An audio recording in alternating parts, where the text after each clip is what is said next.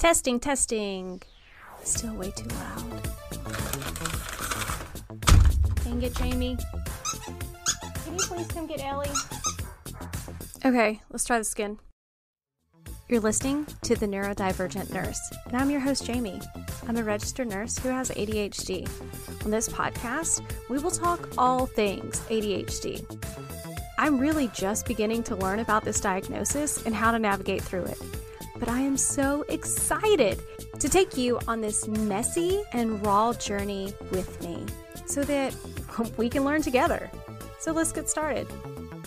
Well, hello there, friends. Welcome back to another episode of the Neurodivergent Nurse podcast. I hope that you're doing well and that you've had a chance to catch up on some of the previous episodes. As always, I'm thrilled to be here with you today to talk about a topic that I think it's so important for us all, especially those of us who are neurodivergent. Now, before we dive in, I wanted to ask you a question. Have you ever felt like other people's opinions are weighing you down? Like you're constantly worrying about what other people think of you or even the choices that you make. The host, Katie and Garrett from the Bar is Ankle High podcast, recorded with me yesterday or the day before for an upcoming episode of theirs where we talked about 23andMe, gene testing, and ADHD. And during that time that we were having this conversation, I kept saying my opinions or my thoughts or talking about ADHD but I would have to pause and say, well, but not everyone's going to feel this way, or let me preface it with this. And they kept pointing out, I don't have to do that. It is okay to say things that you think and that you feel without worrying about everyone else attacking you or how terrible people are going to see you. So, for Katie and Garrett, thank you very much for inspiring this episode of The Neurodivergent Nurse. Are you ready for an adventure? The Neurodivergent Nurse is thrilled about the upcoming trip to Spain from October 9th to October 15th, 2023. I am so excited to invite you to join us on an unforgettable journey through the beautiful cities of Sevilla, Cordoba, and Granada. This trip is tailored for neurodivergent individuals, creating a supportive and understanding environment for all travelers. Experience Spain's rich culture, explore historic sites, and immerse yourself in local traditions. Our trip will include exciting activities such as flamenco and tapas night, a panoramic sunset cocktail hour, and a relaxing boat ride down the river, and that's just the beginning. You'll also have the opportunity to stroll through the charming streets of Cordoba's old town and soak up the vibrant atmosphere of Sevilla's many plazas. Our experienced and knowledgeable guides will provide unique insights into the history and culture of each location. This is a once in a lifetime opportunity to create lasting memories build new friendships, and experience the beauty of Spain in a supportive and inclusive environment. Don't miss out on this amazing trip with the neurodivergent nurse. For more information and to reserve your spot, click the link in the show notes.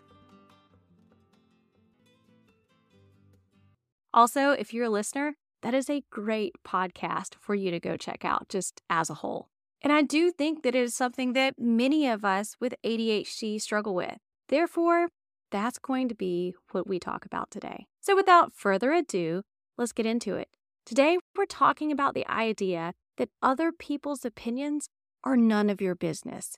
It's a concept that can be difficult to fully embrace, but it's one that can have profound impact on our lives and our mental health. We'll be discussing why it's so important of you to let go of the opinions of others and how we can start to do that and the benefits that come with living a more self-directed life. So, Let's dive in.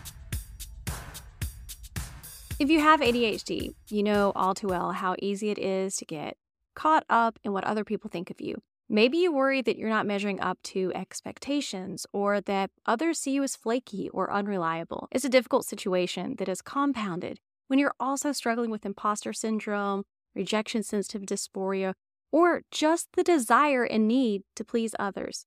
But here's the thing the opinion of others is none of your business. It might sound harsh, but stick with me here. There are a few reasons why you should not worry too much about what others think of you, especially if you're struggling with ADHD. First of all, it is important to know and remember that other people's opinions are often based on their own biases, their own perceptions and experiences.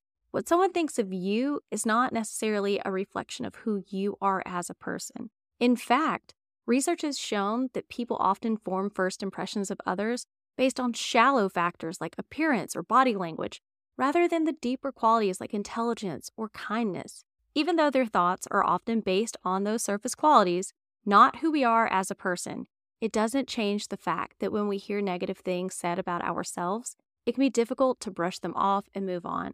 In fact, research has shown that our brains are wired to give more weight to negative information than positive information. This phenomenon, known as the negativity bias, means that we are more likely to remember and dwell on negative experiences than positive ones. Scientists think that this happens because way back in ancient times, our ancestors needed to be on high alert for danger in order to survive. So our brains evolved to be especially sensitive to negative information, like the sound of a predator nearby, because it helped us avoid danger and stay safe. Psychiatrist and author William W. Dodson, MD, estimates that by age 12, children who have ADHD receive 20,000 more negative messages from parents, teachers, and other adults than their friends and siblings who don't have ADHD. So when someone says something negative about us, it can trigger a cascade of negative thoughts and emotions. We might start to doubt ourselves, question our abilities, or feel like we're not good enough.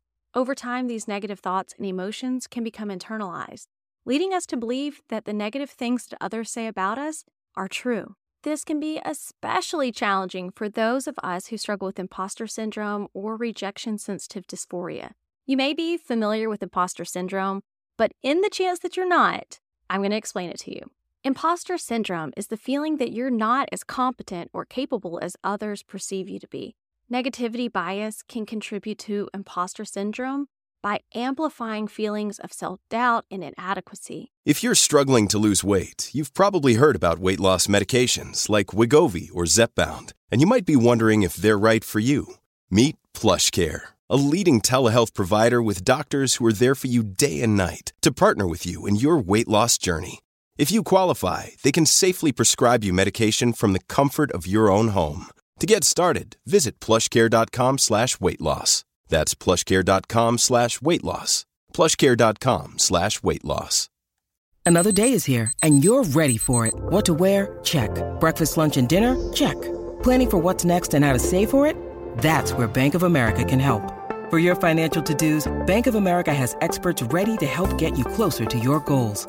Get started at one of our local financial centers or 24-7 in our mobile banking app. Find a location near you at bankofamerica.com slash talk to us. What would you like the power to do? Mobile banking requires downloading the app and is only available for select devices. Message and data rates may apply. Bank of America and a member FDIC.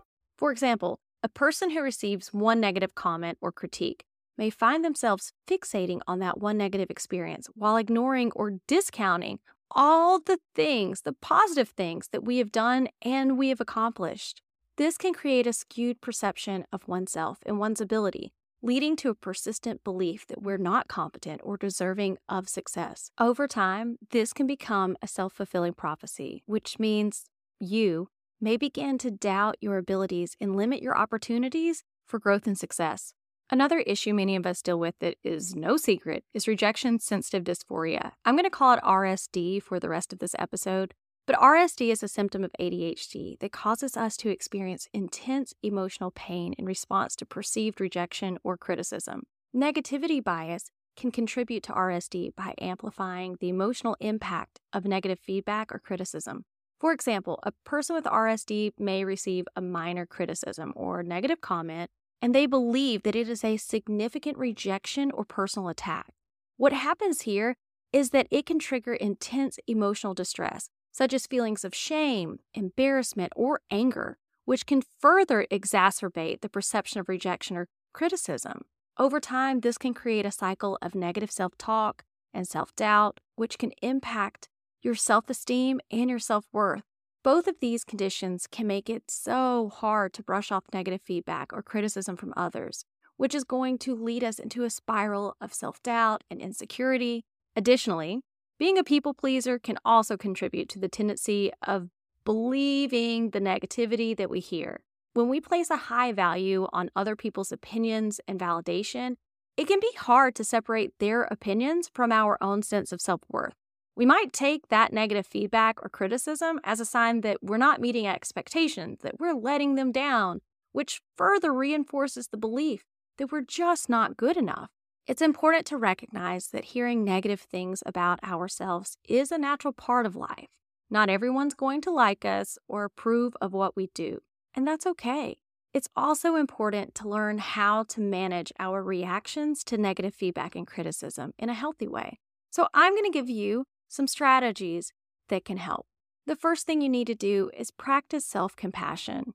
Remember that it's okay to make mistakes or have flaws. Treat yourself with kindness and understanding, just as you would treat a friend who's going through a tough time. Number two, focus on the facts.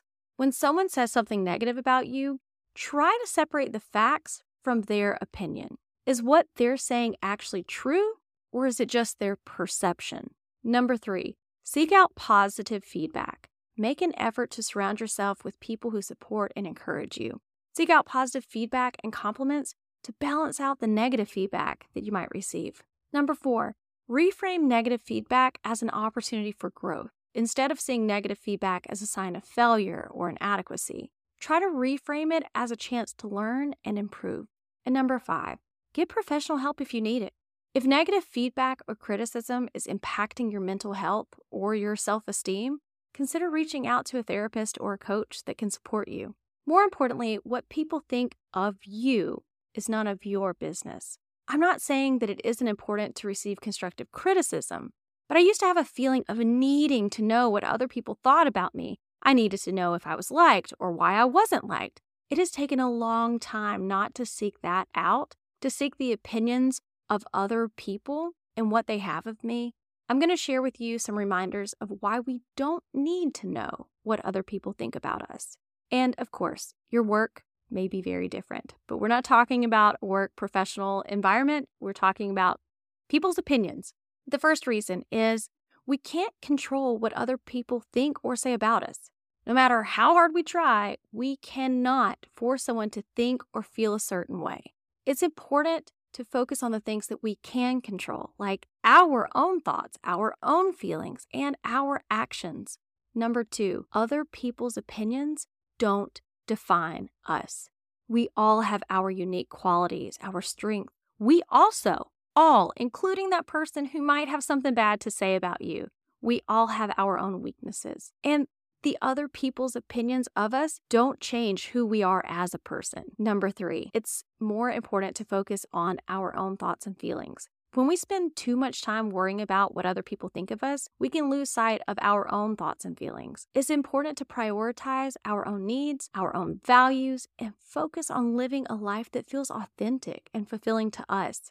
Number four, seeking validation from others can just be a never ending cycle. If we rely on other people's opinions to feel good about ourselves, we might find that we're always seeking more and more validation. This can be exhausting and ultimately unsatisfying. I personally believe, and this is only an opinion, that one of the most important things that you can do is seek out that supportive relationship that I talked about earlier. Surrounding yourself with people who accept you for who you are and who encourage you to be your best self goes a long way. By doing this, when you do hear the not so great things that someone has said about you, you have a reliable person who can either show you how the person is wrong or if they can verify that the person may have a point and work with you to find ways of improvement in that area in a safe and loving way. At the end of the day, learning to let go of other people's opinions takes practice and patience. But with time and effort, you can begin to cultivate a stronger sense of self worth and confidence in your own abilities. Remember, the opinion of others is none of your business. What matters most is how you feel about yourself. You've got this.